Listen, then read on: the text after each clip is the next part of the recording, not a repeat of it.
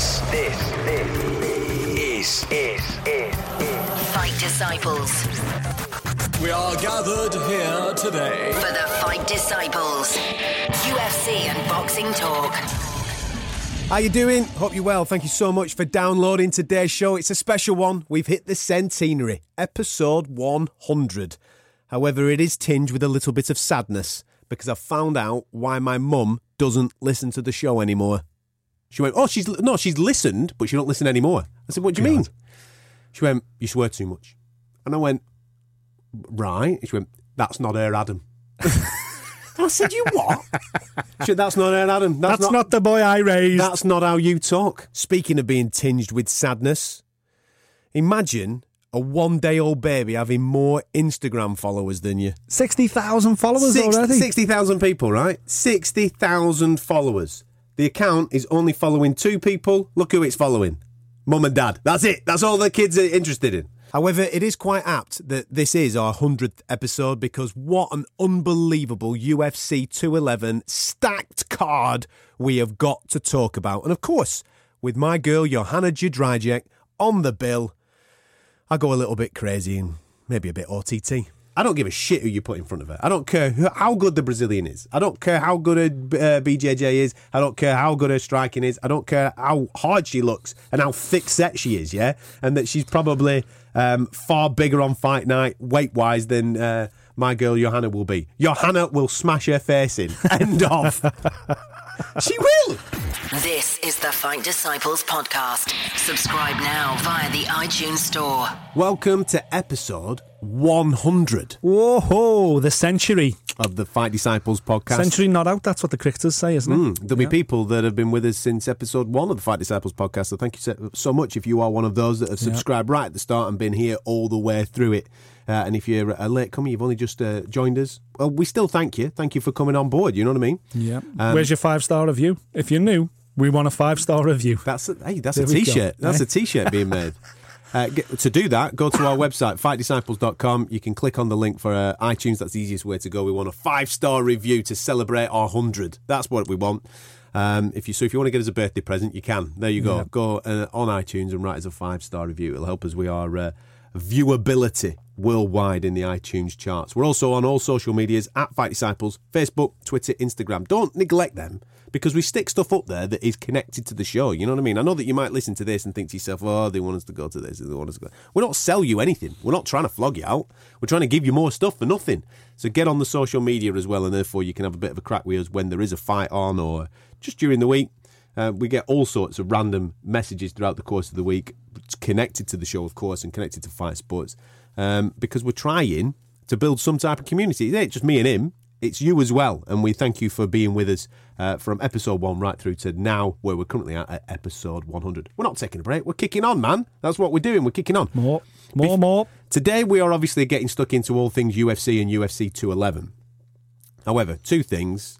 because we're not just Fight Sports. There's lifestyle stuff that seeps into this show, you know what I mean? We've obviously done Nick's snoring escapade recently and his dress sense yesterday, which was absolutely unbelievable. Yep.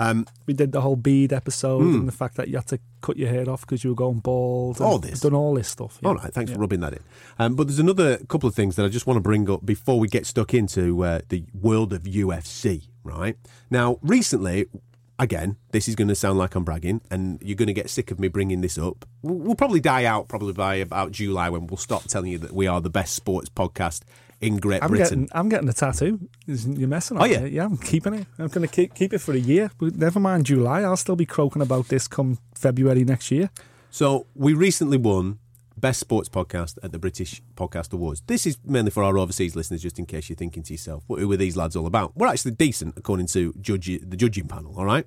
Now, I haven't seen my family members, as in mum, dad, siblings, since we picked up that award, all right? Right. So my sister comes round to our house yesterday with her youngest daughter, who's too young for school, so she brings around little Millie, right? They come round, and Millie, I'm playing with Millie, we're having a bit of a crack and what have you. And my sister's talking to my wife. So they're all, you know, chatting away, doing what girls do, and I'm playing with the kids. Anyway, my sister brings up, she went, oh, by the way, congratulations on your award. I went, thank you very much, great stuff. She went, I've had a listen, you know. I said, have you now? She said, yeah, her and her husband. She went, we had to listen to that heavyweight one. That one where you're talking about Bruno and Tyson. I remember that when Dad threw me upstairs. Because there's bits in that I'm talking about, obviously, staying up to watch Bruno Tyson in 1989. So I said, all right, yeah, great stuff. Superb, yeah. She went, Mum doesn't listen. And I went, yeah, I don't think it would be for Mum. She went, oh, she's listened, but she don't listen anymore. I said, what do you mean? She went, you swear too much. And I went, right. She went, that's not her Adam. I said, you what? She said, that's not her Adam. That's not the boy I raised. That's not how you talk. Is what my mum has said to my sister, okay. Right? I said, is Dad still listening? Because Dad listens to everything, right? He listens to everything I do. My sister has her own little business thing going on and she does all this Facebook Live stuff. He watches everything that she puts on the internet. That's what dads do, though, isn't Absolutely, it? Yeah. He comes home from work, he puts his headphones on, iPad, doesn't watch normal telly, he watches her videos and then he listens to our stuff, right? He goes, yes, he does, but he reckons that you're just playing up to the crowd. And I went... What crowd? I said, what are you talking about? It's just me and him sat in a room. What's this crowd that I'm playing up to? I said, hang on, by the way, right, first of all, what are they expecting from me? When I go round to their house, are they expecting me to be effing and jeffing like I normally do with me mates? Is that what they're expecting me to do? No, I've got respect for them in their house. It's me mum and dad. I don't do that. I put on my Sunday best. We have a normal conversation without the profanity.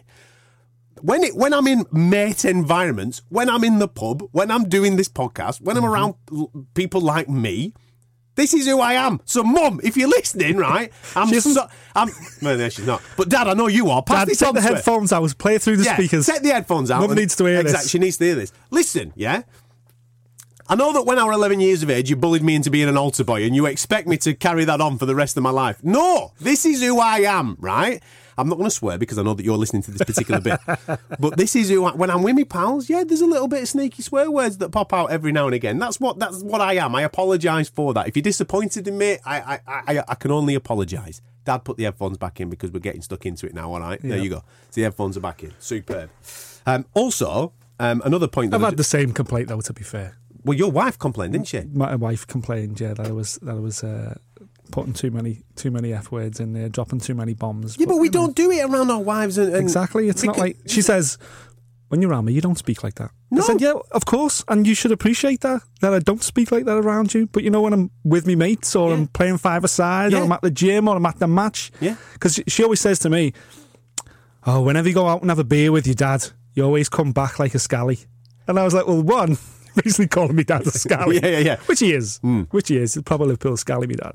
But two, when you're in the pub and you're having a beer, you're chatting away, you're talking about football and whatever else. Lads. Yeah, suddenly, you know, your vocabulary changes. Yeah, you know, your language changes. That's just natural. So, but yeah, I've been slapped on the wrist for the same thing. But it is what it is. You know, at the end of the day, we're a fucking fight talk podcast. And this is what we do. I hope my mum's got her headphones in. He's gone off. This is what we do. This is the real us, all right? So if you are one of our family members and you're disappointed in us and you think that we're playing to the crowd, no, we're playing to your crowd when we're with you, all right? Exactly. This is who we are. That's right. There you go. If you don't like it... by the way, Conor McGregor, congratulations, brother. Yeah. Absolutely. Welcome in. Am I right the baby's called Conor Jr.? Yeah. Of course it is. Class. What did you expect? Class. What did you expect? I don't know. I was a fool to think anything other than Conor Jr. in hindsight, obviously. But. So there you go. Weighed in at the weekend. I believe it was a big one as well, nearly £9. That's it. We're starting to turn out like our wives. This is what our wives would do. Our wives would go, how heavy? Yeah, exactly. And then have that conversation. Jane always says that when someone has a baby. I couldn't give a shit. Oh, how heavy? Oh, does it matter? Just shy of £9, Jen. All right, there you go. Big one. But Conor Jr. welcomed into the world, and I've no doubt there will be more social media action. Did you know that the kid has got more? I'd seen this. Has he got more Instagram followers? Well, I was just messing about on social media at the weekend, and obviously Conor put this thing on his social media, and I went, "Oh, right, they've had the baby, wicked, superb stuff." Yeah. So obviously you do the like, you send them a nice message, and all this type of stuff. And then there was a link somewhere down the line. Of all the comments, somebody put a link on to an account which said something like Conor Jr. And I went, oh, somebody's already cracked on with one of them fake accounts, jockey accounts. So I clicked on it. No, one, it's verified, and it is being... How do you get a verified account when you're literally just... Conor McGregor, man! He probably rings Instagram up, doesn't he, and goes, probably, Listen, I've got a kid now, get me a verified account. So, and it's being run by mum and dad, Conor McGregor and Dee. Oh my goodness. Right? When I looked, I mean, this it's gone through the roof now because people are knowing about it. But when I looked, and the post from Conor McGregor was an hour old. So it was an hour. He'd only just said on his social media, just listen, we are parents, yeah? Yeah? Yeah, yeah. Right, bear in mind, this kid has not even posted a picture yet, right? I'm going to cover up. How many? There you go. Right, I'll cover that up. How many? Look at that. Not even a post. There it is. Verified account. Yep. Conor McGregor Jr. Yep. Check this out. 60,000 followers already? 60,000 people, right? 60,000 followers. The account is only following two people. Look who it's following. Mum and dad. That's it. That's all the kids are interested in. So it is a legit account. It's verified. It's run by Conor and Dee. 60,200 people are already following it, and it's not even posted a picture yet. Insane. That is unreal, isn't it? It's bonkers. Absolutely. That's bonkers. The world we're living in, though, man. That's the world we're living in, and that is the power of the McGregor. So, congratulations, Conor, and Dee, obviously, on the birth of your son, Conor Jr. Also, talking of social media, yep, love a bit of GSP video, or do I? Anytime after October, are you taking the piss, son? You made this announcement at the start of the year. Why are we waiting until any time after October for a fight with Michael Bisping? It's an absolute farce. What did I tell you? What did I... Sorry, Mrs. Cattle. No, she's not listening. All right. What did I fucking tell you?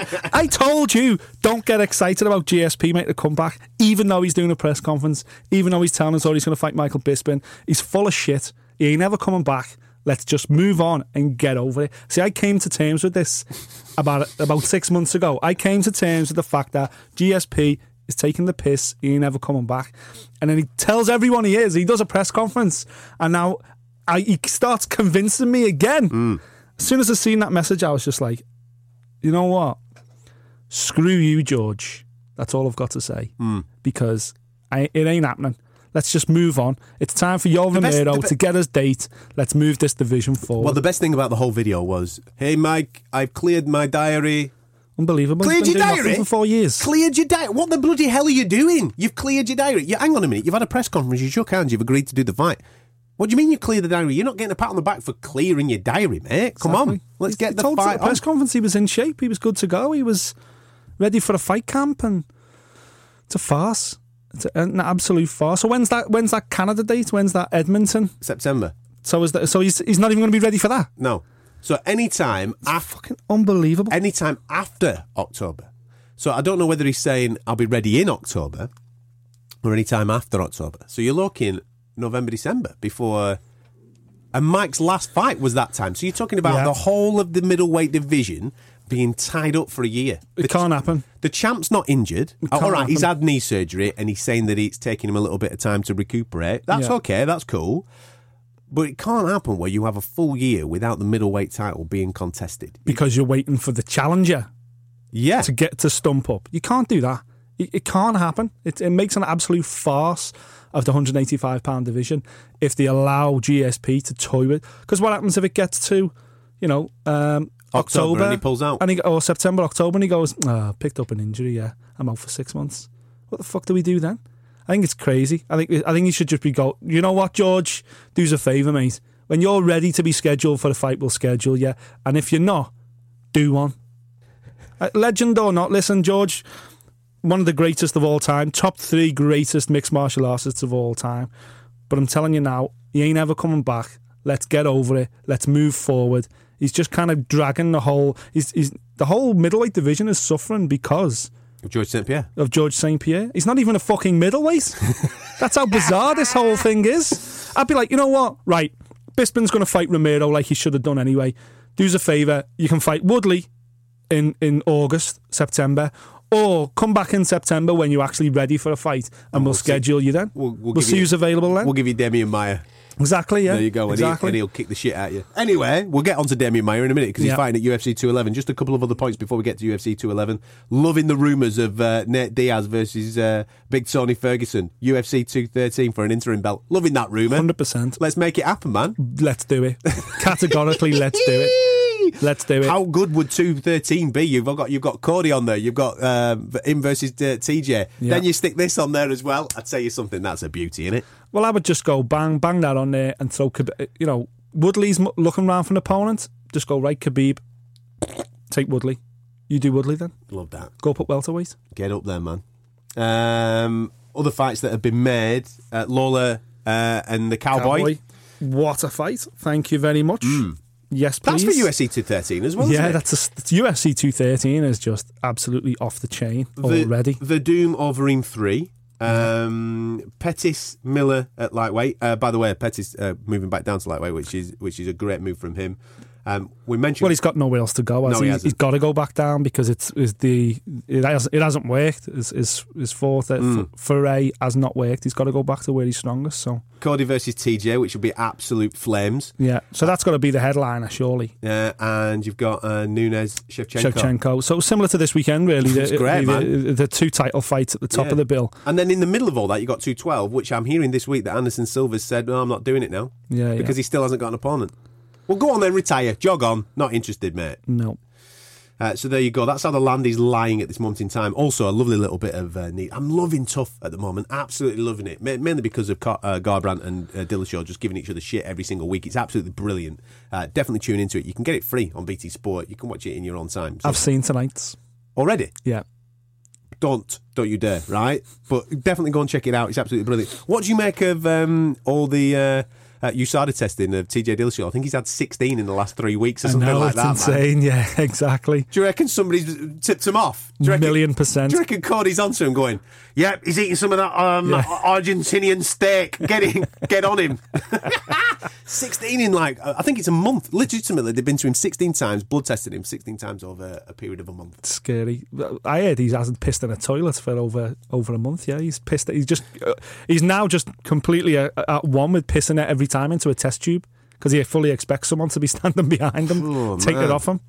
It's insane. TJ, though, of all people, do you know what I mean? It's like, wait a minute. So, why are they on TJ so much? Well, I'm thinking, is it because of his old Team Alpha Male days, and then just start going, well, wait a minute then, because obviously Chad got done for it, and Uriah's from a different generation where you start thinking, well, wait a minute, Is Cody like the first generation that's been 100% clean because he's new to the sport? Are they still from the previous generation that maybe crossed lines a little bit? And some of Team Alpha Male gone, oh, when he was with us, he was juicing, so he's probably still juicing now, kind of thing. I don't know. It's all very naughty, very naughty. I kind of like it though. Me too. It just adds to the flavour. Yeah, it adds to the tough, man. Of course it does. Definitely go and check it out. The Ultimate Fighter. It's definitely been one of the best seasons for a while. Yeah, I know people have been talking about it in the industry for a long time, saying Tough's dead and the Ultimate Fighter's had its time, it served its purpose and everything else, but. I always like these redemption style ones. It was the same when Matt Serra obviously went on and fought GSP. He'd won the previous Tough, which was old guys who didn't quite make it. Let's bring them back. And in that case, it was like the winner gets to fight GSP. And this is similar, This is like guys that we're familiar with that have been around the Tough machine before. They're coming back, and it's just making for good TV, man. I'm really enjoying it. You're listening to the Fight Disciples podcast. All right, now then, we are going to put our balls on the line here because every single time there's a pay-per-view event, we have gone in. We've told you, listen, if you're not a UFC fan, you've come across from our boxing show. We want you to get involved in this. We want you to become a fan of the UFC. We want you to come on the Fight Disciples journey. We've been saying, listen, man, get involved in this. And then it falls on its ass. To be fair, yes, the first one was rubbish. The second one was a little bit better. The third one was a little bit better. Now we're at a situation where we're fully anticipating this to proper catch fire. This is the heavyweight title of the world. When this is as big as the UFC can get in terms of its title. It's the UFC's version of Klitschko versus Anthony Joshua. That's this weekend on Saturday night. And they've stacked the undercard as well. You're not getting a crappy undercard, you're getting a stacked undercard. Good point. That's the big difference. It's not just one fight. There's at least 6 fights on here which are absolutely sick. Right, so if you can't be arsed staying up to watch it, okay, I'm feeling you because you don't trust us. We told you 3 times, mate, and they've not really lived up to it, okay? Fell asleep. Okay, all right, especially if you did stay up for Woodley Wonderboy Part 2. Oh, all right. Sorry. Yeah. So we should have paid people's BT. We should give our award back. We should give our award back for that. Anyway, we recommended it. Anyway, right. If you don't stay up, definitely watch it in the morning. Yeah. Get it on your app. Have a bit of noise in the morning because there will be some absolute flames there. Make sure you're following us on Twitter because I'll tell you what we'll do. We'll make it bloody easy for you, right? We'll watch it for you, yeah? And then what we'll do, we'll tell you which ones to watch and which ones to avoid. Right? Exactly. That's what we'll do. So follow us on Twitter at Fight Disciples. Just make sure you're following it. Sunday morning you get up, you're having a little... You don't want to watch some politics bollocks. You don't want to watch that on your TV, on BBC One. Screw the Andrew Marr show. That's it. That's it. Goals on Sunday. No need. You've watched Match of the Day the night before, haven't you? Or maybe a little bit of boxing from the night before. All good. We will put on our Twitter feed, watch this fight, watch this fight, watch this fight, avoid these ones. Watchability index. That's it. Out of 5 punches. That's it. We gave you a 1 punch means swerve, a 5 punch means get on it. Do it straight away. Get on it, yeah. There so you need to record the prelims and the main card, which are 2 separate shows on BT Sport if you're listening in the UK. If you're in the US, obviously the prelim card is on FX. The main card is pay-per-view, slightly different format. But believe us, this could be a belter this weekend. I'm expecting at least two potential Fight of the Years on this one card. Yeah? Yeah, man. All right, then. Well, there's going to be other fights that we touch upon that are on the prelims, but there's so much to talk about, and we haven't got enough time to fit every single fight in. What we're going to do, we're going to pick one out from the prelims, which is obviously the headline of the prelims, with the former lightweight champion. Yeah, he's been taken straight off the top of the bill, and he's been put on the prelims, mainly because I genuinely believe that there's a bit of method in the madness for this. Yeah, yeah. The fight stacks up, and therefore, if you're giving that to an audience for free... Which they are in America. Absolutely. Then they go, shit, I've got to buy the pay-per-view. We'll cross over. And this could be an absolute barnstormer. The reason being, we're referring to Eddie Alvarez, who is the former lightweight champ. He came lightweight champ by knocking out Rafael Dos Anjos in brilliant fashion. We know, obviously, here in the UK, and Irish fight fans will know him, obviously, from the man that allowed Conor McGregor to become a two-weight world champion. I say allowed, Conor McGregor took it off him. Snatched it straight off him. Absolutely smashed them to bits. But he's fighting a guy that also Conor McGregor has smashed to bits at a lower weight category in Dustin Poirier, right? So Eddie Alvarez, Dustin Poirier is the top of the prelims before it goes pay-per-view in America. I love this fight. The reason why I love this fight is because both these dudes are stand-up, aggressive strikers. And this is why the UFC have put a little bit of stroke of genius by putting them at the top of the card, because, let's be straight, the chances of a knockout in this are quite high, because both of these dudes have heavy hands.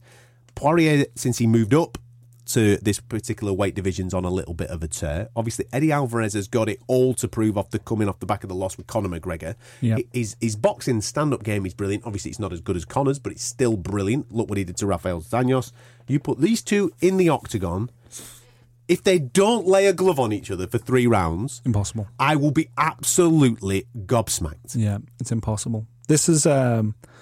this fight is... could be an absolute belt, and this is one which I was saying could well be a Fight of the Year job, just because Dustin Poirier let it all hang out there. We're going to see a massive reaction from Eddie Alvarez, like we've seen with every person. Pretty much everyone Conor's beat has been on a run afterwards. Max Holloway, Poirier himself been on a killer's run. Jose came back and he's got a win, and obviously he's taking a Holloway next. Exactly. So I think there's only Dennis Seaver who hasn't really come back, but everyone else has done. You lose to Conor, you kind of go, okay, well I've just lost to the best man. Yeah, yeah. So I know how big the big show can be. So nothing else is intimidating after that. And that's a perfect example. Aside from that, of course, Eddie Alvarez is fucking Hall of Fame, man. This is a guy, former Bellator champion, former UFC champion, former champion out in Japan. Yeah. This is a guy, a pure stalwart of the game, proud Philly boy. This guy is literally legit top 5 in the world still at lightweight. For me, Dustin Poirier isn't top 5 yet. And the problem with Dustin Poirier is, as much as I like him, everything about Dustin Poirier I like, but he struggles against the top 5 guys. Yeah.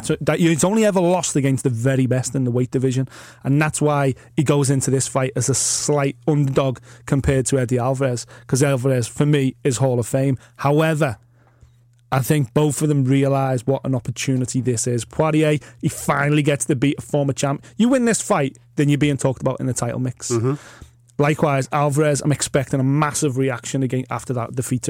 Let's be honest, humiliating defeat against Conor McGregor. Conor absolutely handed him, didn't he? He just destroyed him. Yeah. Destroyed him. And Eddie Alvarez is better than that, and he knows he's better than that. And I think he shit himself. The moment got to him, and that happens against Conor because there ain't no bigger show than Conor. And for that reason, I think he'll be quite happy about being headlining the prelims, I think he'd be quite happy that the attention won't be on these two this weekend, because Alvarez will think, I'm just going to go in there and absolutely steam this kid and do a real number and prove that I am Hall of Fame and everything else and that I've still got it. And the narrative behind this fight is lovely. I'm really excited about it. I'd also go, I mean, you might disagree with me, but I would say that Eddie's wrestling is better than Dustin Poirier. Definitely, yeah. I like Poirier's hands. I think he's got great hands, great boxing, real good striker. I think Eddie can live with him in that department, though, as well. But I just think Eddie's probably got that higher work rate, and his wrestling is definitely much better, his ground skills. So I think he's a black belt, Eddie. Mm. We are doing Nick's Picks today, by the way. I haven't told you this pre-show. So we're going to do Nick's Picks. So on that particular fight... Yes, I'm going to go points... And I'm going to go Eddie Alvarez. Totally agree. This is weird. That's unusual for me and you to agree. I've just gone Alvarez UD. What I would say is that Poirier's best chance is in the first round. Yeah. Get in there, lay it on him early. If he doesn't lay it on him early, then I think that Eddie Alvarez will be quite comfortable taking him down and giving him a good idea. We talk about a reaction from the Conor McGregor fight. Yeah, let's be honest with you. Conor McGregor absolutely starched him. And as we've seen so often in the fight game, when someone gets knocked out like that, clinically knocked out, caught with a real big shot, you have to reprogram the brain to say, we can take a shot, by the way. Don't worry about it.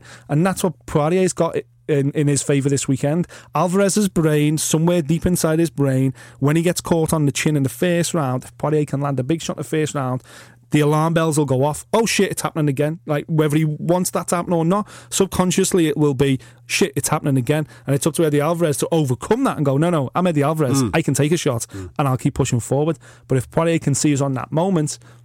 I think you're right. I think if Poirier's fight first round, we get into the second round, I think we'll see Eddie take over big style. Now, if that fight is flames, then expect the pay-per-view numbers to do massive, massive numbers in the United States. It's going to do big numbers anyway, but it'll do even bigger numbers if that fight is absolutely on fire. And the first fight that you will see under pay-per-view in the States, absolutely free here in the UK, by the way, on BT. You get the whole lot for nothing.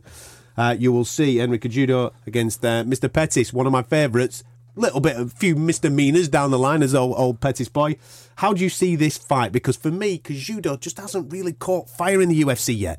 No, and he's obviously got the pedigree. You know, he's got an unbelievable pedigree. Olympian. He's probably the best Olympic wrestler in the certainly in the lighter weight division. So, but you know, let's be honest. He was 10-0 until he fought DJ Demetrius Johnson for the belt. Like everybody else, gets beat by DJ, and then he lost the split decision last time out to Joe Benavidez, and Joe Benavidez is clearly the number two guy in this weight class as well. So he's lost against the number one and number two only, Cejudo. So when I say he hasn't caught fire, it's because we've spoke about this weight category previously, and there isn't anybody else other than those two. No, exactly. So when I say he hasn't caught fire, okay, maybe I'm doing a misdemeanor because he's only beaten what has been put in front of him. Yeah, but. I don't really rate it because I don't rate the guys that have been put in front of him. That's where I was coming from. Yeah, and that's just about depth in this flyweight division, isn't it? You know, we just haven't got the depth in the flyweight division now.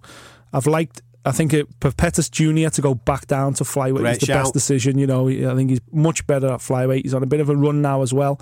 I think he's 3-0 for his last three fights, yeah. Whereas, of course, Cejudo comes into the fight on the back of those two big high-profile defeats. So, it's an amazing opportunity for Pettis, I think, to really get himself in the mix for a title shot, something that he's fell short of so far. He hasn't got that critical win in the UFC, which would even get him talked about as a potential opponent for Demetrius Johnson. This opponent gets him in that conversation. Yeah. And we've heard Demetrius Johnson already say that he wants to stay at flyweight, he wants to completely and utterly dominate, he wants to break Anderson Silva's record before he even entertains the thought of moving up. Listen, who gives a shit? Who gives a shit? Yeah, no one cares about you beating Anderson Silva's record. You should move up to bantamweight if you want to. Don't fight someone. If you want to beat Dominic Cruz again, exactly. You're beating up the entire flyweight division, which has got no depth. But this is, let's be honest, this is a step below Demetrius Johnson. This fight is what it is, and it's tough, man. It's tough. I'm going to call it. You know, I'd like Pettis to win because I like young Pettis, and I think he's got a good future. He's probably a little bit more well-rounded. Don't let your heart rule your head. Well, Next Picks. People are going to be putting money on this. Come on, Cejudo. Woo! I'm going to go with Cejudo. Yeah, via split decision. woo. I love how into it you get. Split decision. Now, right at the start of this, when you were talking about the potential for fight of the year, you mentioned one, which we've already talked about on the prelims. You might be edging towards that becoming a fight of the year. The second one, right, there's plenty of others that could be fight of the year. I'm going to guess that you're going to talk about Frankie and Rodriguez being the next potential fight of the year. Me and you are absolutely cut in half with this particular fight. It's mental because in one corner you've got the future. Yeah. And in the other corner you've got an icon. Mm. And they're at completely different places in their career, yet the icon is out to prove that he's still relevant and he's still got, you know, a fight left in him. And the future is out to prove... I've just fucking claimed one icon. Now I want to claim another one. That's it. On my march to the UFC title shot. However, listen, let's just rap about Yair Rodriguez. The guy is one of the most entertaining, prolific strikers. The flying knees, the kicks, killer. Everything else, sensational. Mm. One of the best fighters to watch in the entire UFC because of his arsenal of attacks and everything else. He looks sensational. Can I also point out as well, he's been on the show thanks to our lovely guys at the Gridiron podcast who interviewed him when he was at the Super Bowl. They did the Deontay Wilder interview for us, and they also caught up with Yair Rodriguez. He's a fight disciple. So of course he is. He's one of us. Don't you dare back against us. Don't you dare. Listen, a couple of years ago. Oh, he's going to talk about being mates with Frankie now, right? I'll put my feet up. Go on, carry on. A couple of years ago, after he said, oh no. No. He's not big enough to beat BJ Penn. Absolutely no chance. And I had my eye wiped then. And then the rematch with Gray Maynard, the fights with Gray. Oh, no. He's got no chance against Gray Maynard. He's too big and blah, blah, blah. I had my eye wiped then. Then he goes and you know, he has the fight. He wins the title and everything else. And it was only Benson Henderson who was kind of like his voodoo, and Jose Aldo. Then he comes back and it's like BJ again. You know, listen, I learned a long time ago: do not bet against Frankie Edgar ever, because you will lose fucking money unless he's fighting Benson Henderson or Jose Aldo. Do not ever bet against Frankie Edgar. And you even put in Conor McGregor to that, don't you? Yes, because you believe that he's got the game. I think he's got the game to beat Conor. Yeah, maybe certainly Conor from a year or two ago. Whether he has now, I think Conor's moved on now. But I think at the time when he had the featherweight belt, he was Conor's kryptonite. You know what I mean? It was like, dude, Conor never ever said Frankie Edgar's name ever, and there's a reason why. Because Frankie's a killer. Because he's clever. Yeah, because he's a killer, and his mixed martial arts, grappling, his wrestling, everything. You know, his game is so perfectly made to defeat Conor McGregor. I believed at the time, but anyway, this fight, you can't bet against Frankie. Why? You can't. Why? One, Rodriguez is on a tear, mate. He's knocking everybody out for fun. Yeah. And look at his face. We said this when we were talking to Paddy the Baddy this week, right? Yeah. Look at him. He looks like a bloody supermodel, does the kid, yeah? He doesn't get hit. That's always a good sign. Always a good sign. If you look like that and you can fight like that, you're obviously half decent. 100%. I agree. Who's he beat? BJ Penn. No, the fighter formerly known as BJ Penn. The fucking bag of bones, formerly known as BJ Penn. All right. You know, Alex Caceres in August last summer against Alex Caceres. All right, split decision victory. Let's be honest, Caceres, man, Bruce Leroy, fringe, proper fringe. No, not even a gatekeeper to the top 10. A mid level guy. Andre Feely, Dan Hooker, Charles Rosa. I get the point. What you're saying? You know, he's beat nobody. So go on. Now that doesn't necessarily mean he can't beat somebody. But what it says to me is that he hasn't been in there against a top 10 calibre opponent, and Frankie Edgar is that and more in spades. Mm. And I think this kid, he's the future, man. This kid is the future, and I would not bet against him one day becoming the featherweight champion. 100% not. However, it's not his time. He's bit off more than he can chew. Don't fucking target Frankie Edgar as your stepping stone to the belt. I'm telling you now. It's kind of got shadows of Du Ho Choi, who we were all super excited about. And we're like, fuck me, this guy's the future. And he comes out and he goes, yeah, great win, yeah, bitches and hoes, blah, blah, blah. Who do you want to fight next? Cub Swanson. Son, you don't call out Cub Swanson. You don't piss that guy off, because a motivated Cub Swanson is world class. Exactly the same way Yair Rodriguez beats BJ Penn. Who do you want next? Frankie Edgar. I felt like, no, you don't call out Frankie. If someone wants to make Frankie, great. If you want to say behind the scenes, I want Frankie, great. Don't let Frankie know you want Frankie, because that will motivate him to kick your ass. And that's why this weekend, listen, Yair Rodriguez, one day, gold belt around his waist. I can see it. I 100%. Go on.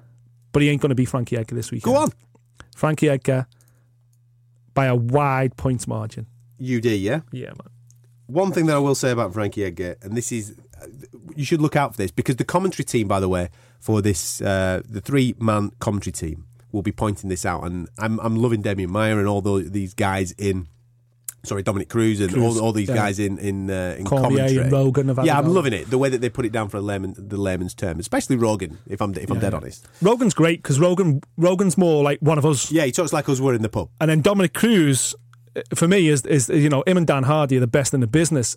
They're the ones that chip in, you go, fucking hell, never noticed that. Yeah, exactly. They make you see stuff that you don't necessarily see. One thing that I will say, and they will be definitely saying this about Frankie at the weekend, is that when you're out of position, he is the best that I've seen to take advantage of you being out of position. Yeah.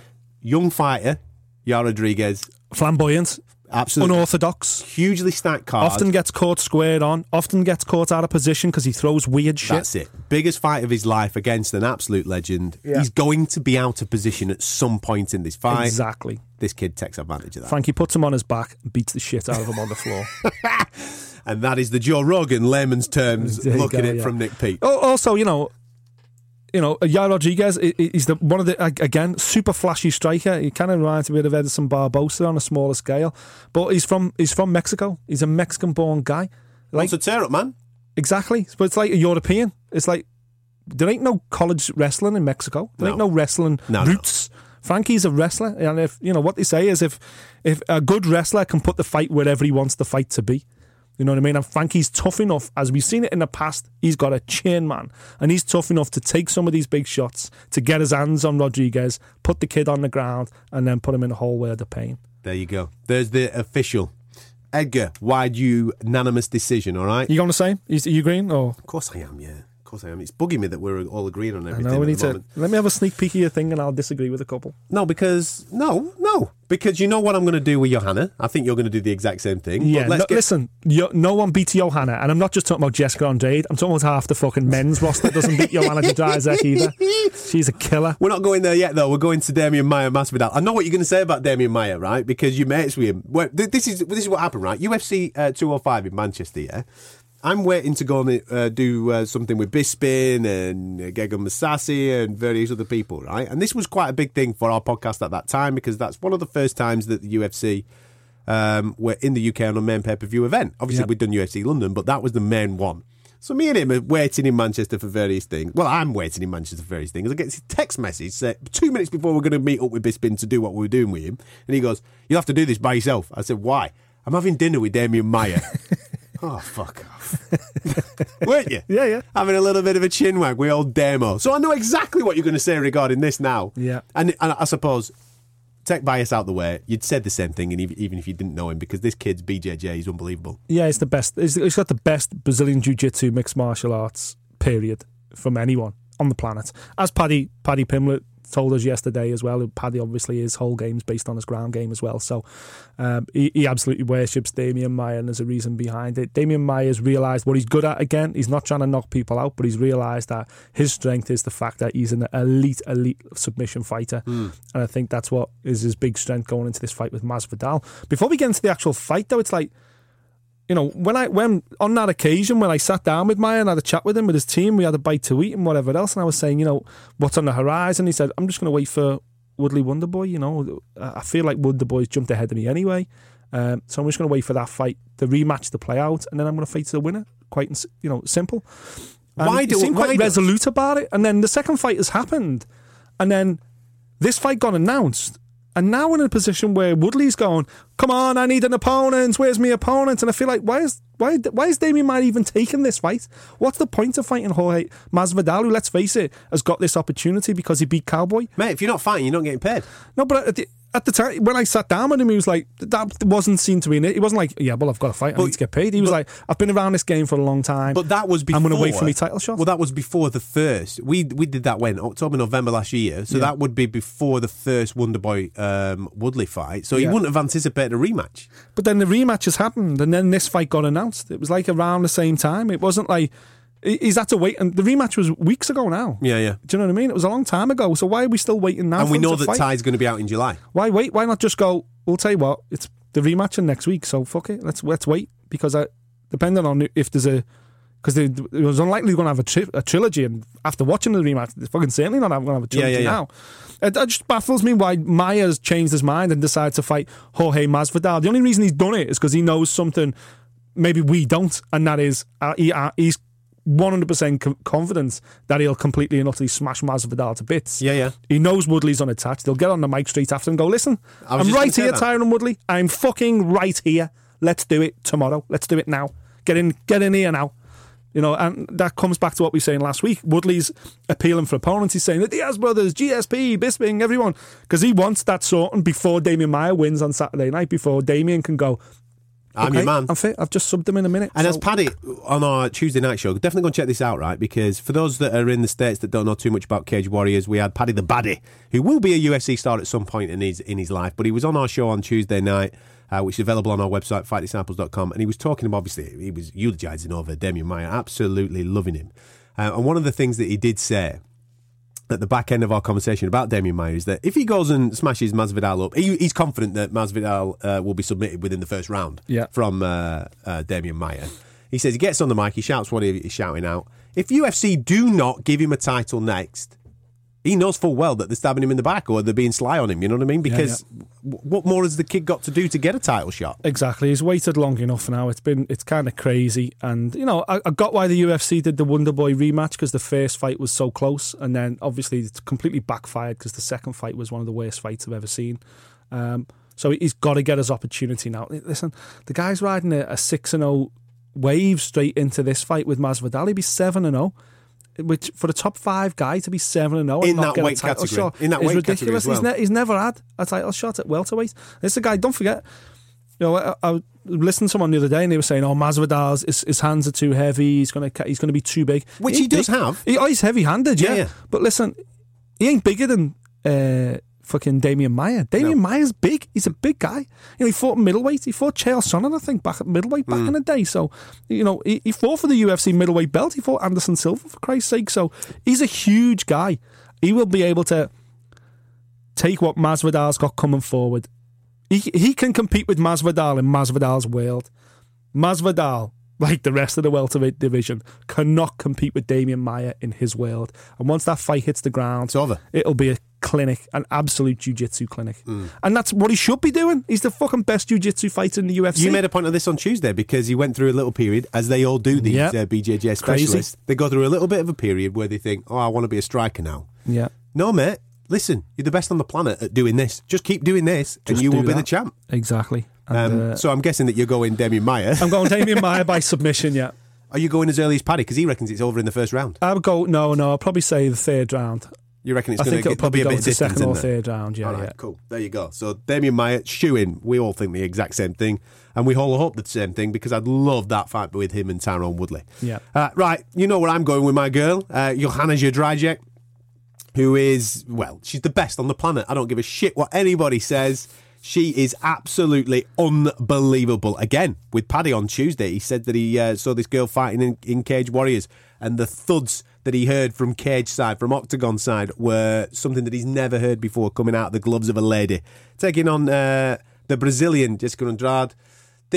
Listen, I don't give a shit who you put in front of her. I don't care how good the Brazilian is. I don't care how good her BJJ is. I don't care how good her striking is. I don't care how hard she looks and how thick-set she is, yeah? And that she's probably far bigger on fight night, weight-wise, than my girl Johanna will be. Johanna will smash her face in. End of. She will! It's hard to argue otherwise, man. Jessica Andrade is a great opponent. I think she deserves this title shot. You know, she's had a couple of good wins coming into this fight. But you're right. You know, Jędrzejczyk's got a similar thing going on at the women's strawweight division. That Demetrius Johnson's going on in the men's flyweight division. Yeah. It's just like, you could put three of these girls in the cage with her, and she's probably she'd beat one after the other, put a fresh one in every round, she'll beat them all up.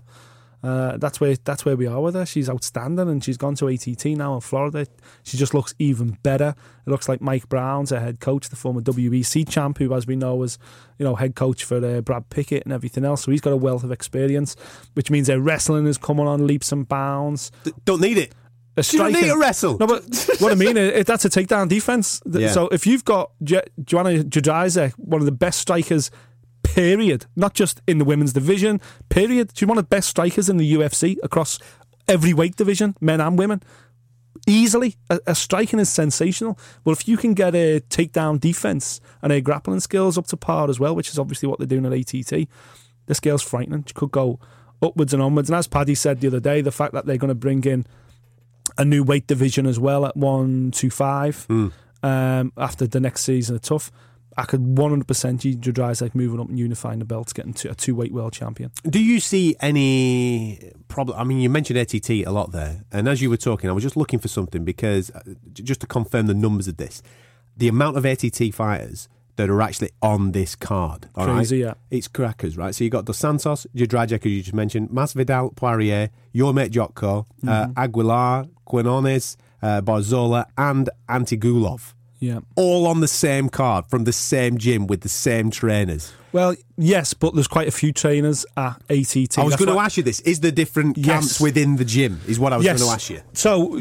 perfect example, in the main event there, you've got Jędrzejczyk against Andrade, and you've got Junior Dos Santos against Miocic, one after each other. Now, as Paddy was saying the other day, when Cage Warriors came to Liverpool and they had so many fighters on, Paul Rimmer, the head coach at Next Gen, he'd have basically been back and forth, man. He'd have been the main man in every corner for every fight. So he's not prepping anyone, and he's not post-fighting anyone. He's just basically well, this is where I was going to go with this. But this is that the difference, yes, because as I say, Mike Brown is Jędrzejczyk's main coach, I believe. But he won't be working at all with Junior Dos Santos. That's the difference at ATT. All right. They have their team of coaches, guys that work with those specifically, although, you know what I mean, they kind of have their own mini teams within a giant. Well, that's a good team, thing, because that's the only thing that I can see any of those fighters falling down. If it was one guy who was in control of all this stuff, there's no prep going on, there's no after fight stuff going on, all that. So someone like Conan Silverian or someone like that will be with Junior Dos Santos and focusing on him, and Mike Brown or something, and he'll have a little team focusing on Jędrzejczyk as well. So okay, cool. Yeah, man. Johanna, what? KO? Are you going decision? She's tough, Andrade, she's a real tough kid. Well, last time, I don't want to blow my own trumpet, she's been smashing everybody as Johanna, right? Yeah, she's been winning big points decisions. But when she fought her fellow Polish country lady, whose name I am not going to pronounce, Karolina. I predicted that it would go the distance, mainly because of Polish pride. Yeah. Now, she's fighting, obviously, a Brazilian kid, proud, not going anywhere, will probably take one hell of a beating. And I would say the exact same thing might happen here. And I think Johanna is going to go the distance with her. It's a title fight, so you're looking at a full 5-rounder. But I think she'll do the business here quite comfortably. Yeah, I think you're right. Do you know what? Then I'm going to go for a finish. I'm going to go for Jędrzejczyk. Don't do that because of me. This is all you. You're the next picks. No. I think I'm going to go with Jędrzejczyk inside the distance, TKO. Okay. Probably around the end of round 4. Maybe. Tell you what, here we go. Andrade's corner to pull her out at the end of round 4. Boom. There you go. Have a piece of that pie. Mic drop. Have a piece of that pie. And then Johanna Jędrzejczyk will at some point move up to 125, which is going to come in the ladies division, because that's next season's lot of Tough, which we've just been speaking about. Yep. Whoever wins that will be obviously crowned champ. They'll fight Johanna Jędrzejczyk at some point, and she'll smash them up and become a two-weight world champion. Guaranteed. That's where we're going. Right, main event, because it is obviously the heavyweights. It is the rematch. So excited. Love a narrative, mainly because I'm going to say it. Stipe Miocic is. He might be my favourite UFC fighter, and it's whoa. No, he might be. You've just been rapping about Johanna and how much you love her, and literally the fight after, you're now saying that he's your favourite fighter over Johanna. Yeah, and do you know something? It's because of his personality. He's fighting. Okay, listen, nobody can compete in the octagon with Johanna, right? But we have a language difference, me and her. Right? Yeah, yeah. She doesn't get my humour. Stipe, there's something about Stipe like that. I watch him. Obviously, he's full-time firefighter, first of all. I love that he's still got a full-time job in Cleveland, fighting the fires with everybody. Full-time, you know, kind of. Well, he's like an honorary one, but he still goes and does a bit. 100%, He still goes and does a bit. He's the heavyweight champion of the world. And he's got banter, man. He's got tons of banter. Like, he's just mad. He does crazy little bits and stuff. Like, I've been watching some of the embedded stuff this week, which you've not watched, but I'm going to give this away. He buys a metal detector for no apparent reason that he thinks there's gold in his back garden. I love stuff like that. So, Stipe, from a personality point of view, is slowly becoming... Well, he is, right? He's overtaken Bisping. He's overtaken Conor. He is my favourite. He's overtaken Bisping? Yeah. He's a next-door neighbour. Well, I haven't seen Bisping for a bit, so at the moment, Stipe Miocic. You're so wishy. You're like any kind of fair weather fan. Yeah.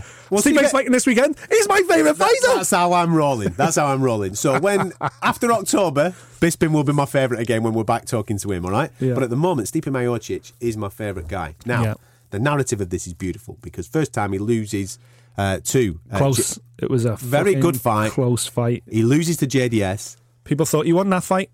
But... from that fight onwards, Stipe is now a totally different fighter. Yeah. Miles more rounded. He's worked hard at his game. He's on a bit of a tear. He's the heavyweight champion. Junior Dos Santos has been in some absolute wars. Yeah. Kane put some manners on him. Yeah. I think he's going to be a little bit battle-hardened. Stipe is finishing him. He is finishing him, and he's finishing him early, mate. Well, he's finished everybody since he lost that decision to Junior. It's like he went, right... that'll never happen again. I'll never let the judges take a decision away from me again. So I'm just going to knock out Mark Hunt, Andrei Arlovski, Fabrizio Verdini, and Alistair Overeem. Big lads. And now I'm the UFC champion. I think you're right. I think Junior Dos Santos for me is probably a little bit shot now. Them fights with Kane, they took the life out of him. You know, they really sucked him dry. And I think for me the toughest fight out there for Stipe is probably Kane because they're very similar. They both set a high work rate. They've both got great wrestling and they both have got good hands. So I think that's probably the best. He's an athlete, is Stipe, isn't he? 100%. A proper athlete. Yeah. Well, you know, at college he had a baseball scholarship offered to him. He played basketball competitively. You know, this is a natural athlete. This is, you know, this is a real generation switch now. All-American type vibe, isn't it? Yeah, exactly, yeah. So he's... even with a name like Stipe Miocic, I call him All-American. He is All-American, but he's got Croatian. He's got Croatian heritage. Yeah, I think he'll be looking to make a bit of a statement here against Junior Dos Santos, and I think the fact that they fought before and he's improved so much, and I think Junior hasn't really. You know, he come out of that point victory, got stopped by Alistair Overeem. Then he had that win over Ben Rothwell, who I think Ben Rothwell just had a big momentum push, but he was never really going to threaten to win the UFC belt. I think beating Ben Rothwell is a completely different fight than Stipe Miocic, and I think you'll find that out this weekend. In terms of a prediction, yes, I believe Stipe is going to stop him.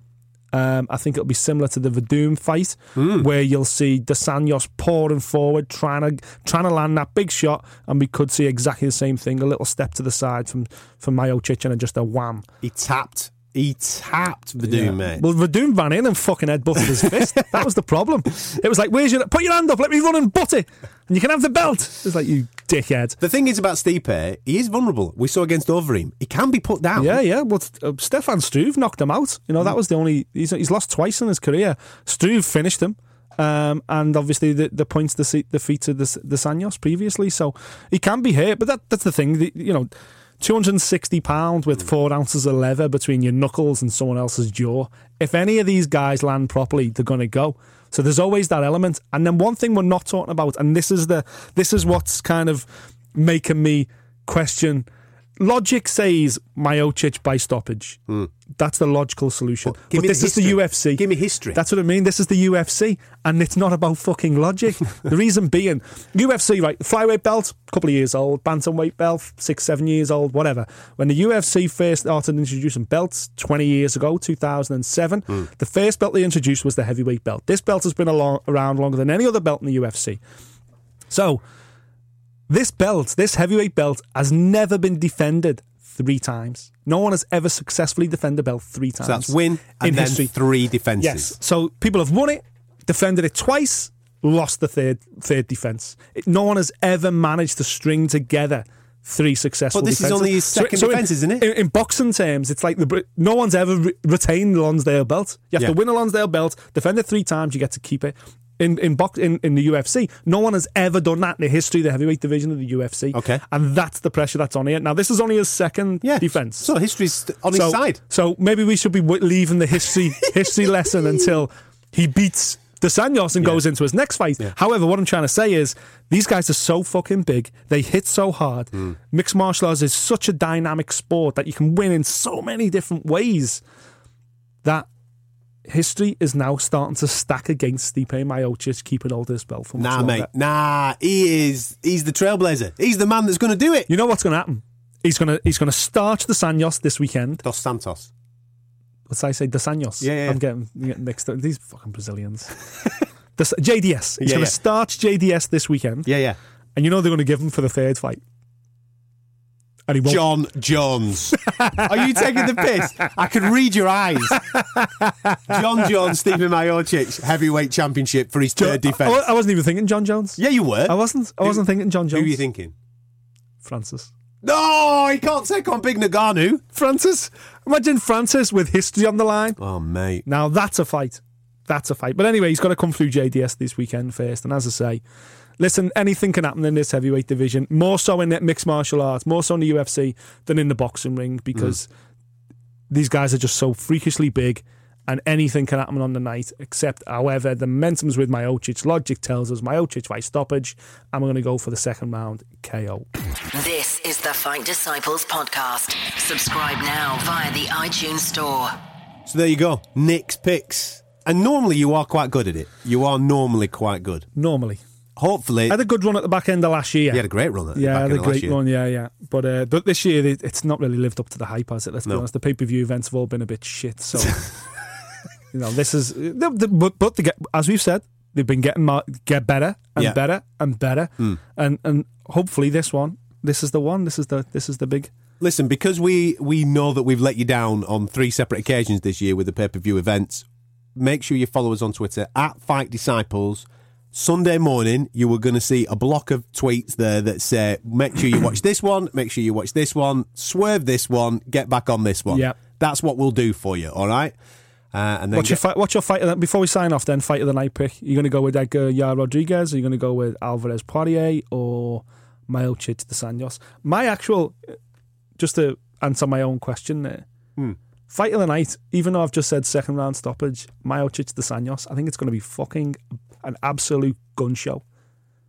Fight of the night's going to be Frankie and Yair Rodriguez. All day long, mate. It's going to be the fight of the night. I think what we're going to see... Frankie might just put manners on him. I think Frankie might just do it. Might just win every round. We're going to see something quite special from Demian Maia, because I think he has to if he wants to get Tyron Woodley. Yeah. Johanna's just going to fucking... Statement from Maia. Statement from Jędrzejczyk. Statement from Miocic, mate, because he's got history there with Dos Santos and he needs to do it. I just think Junior might come out swinging with his chin in the air, though. And if he does, Miocic will just start swinging with his chin in the air and it could just become a class boss gun show until Miocic finally lands. I think you nailed it early doors. Right at the start of the show when we said there's a potential for Alvarez Poirier, Edgar Rodriguez, I think those two, flip a coin, one of those will be fight of the night. I might even go Alvarez Poirier because they need it. Yeah, they do, yeah. They need it, man. Yeah. Anyway, follow us on all social medias, @FightDisciples, Facebook, Twitter, Instagram. There'll be tons of this UFC 211 breakdown as we build up towards the early hours of Sunday morning for this. It's free in the UK on BT Sport. Make sure you check it out. Or, if you don't trust us, which I don't blame you for, make sure you've got your social media open on Sunday morning because we'll tell you exactly what fights to go back and watch. So, therefore, we're saving you a boatload of arseholing. All right? You can also listen to all our shows this week on FightDisciples.com. Please subscribe. Please subscribe to us. It's free. It is free. Absolutely free via iTunes. Hit the subscribe button and write us a 5-star review. Seeing as that this is our 100th episode, if you didn't get us a card, you didn't get us a cake, come on, man, you owe it us. Go and get us a 5-star review on iTunes. Much appreciated. We will catch you next week for the UFC show. Next week, we're obviously going to be getting a little bit excited a little bit excited. We'll start to count. We'll obviously have all the fallout for this, yep, and then we'll start to count down towards the Bellator show, yep, which is on the 19th of May, yep, where Rory MacDonald, former UFC, against former UFC Semtex Daly, are going head-to-head in London. It is going to be amazing. We'll have a little bit of a breakdown on that for you as well. We'll catch you next time. Thank you for listening. If you like what you heard, subscribe via iTunes.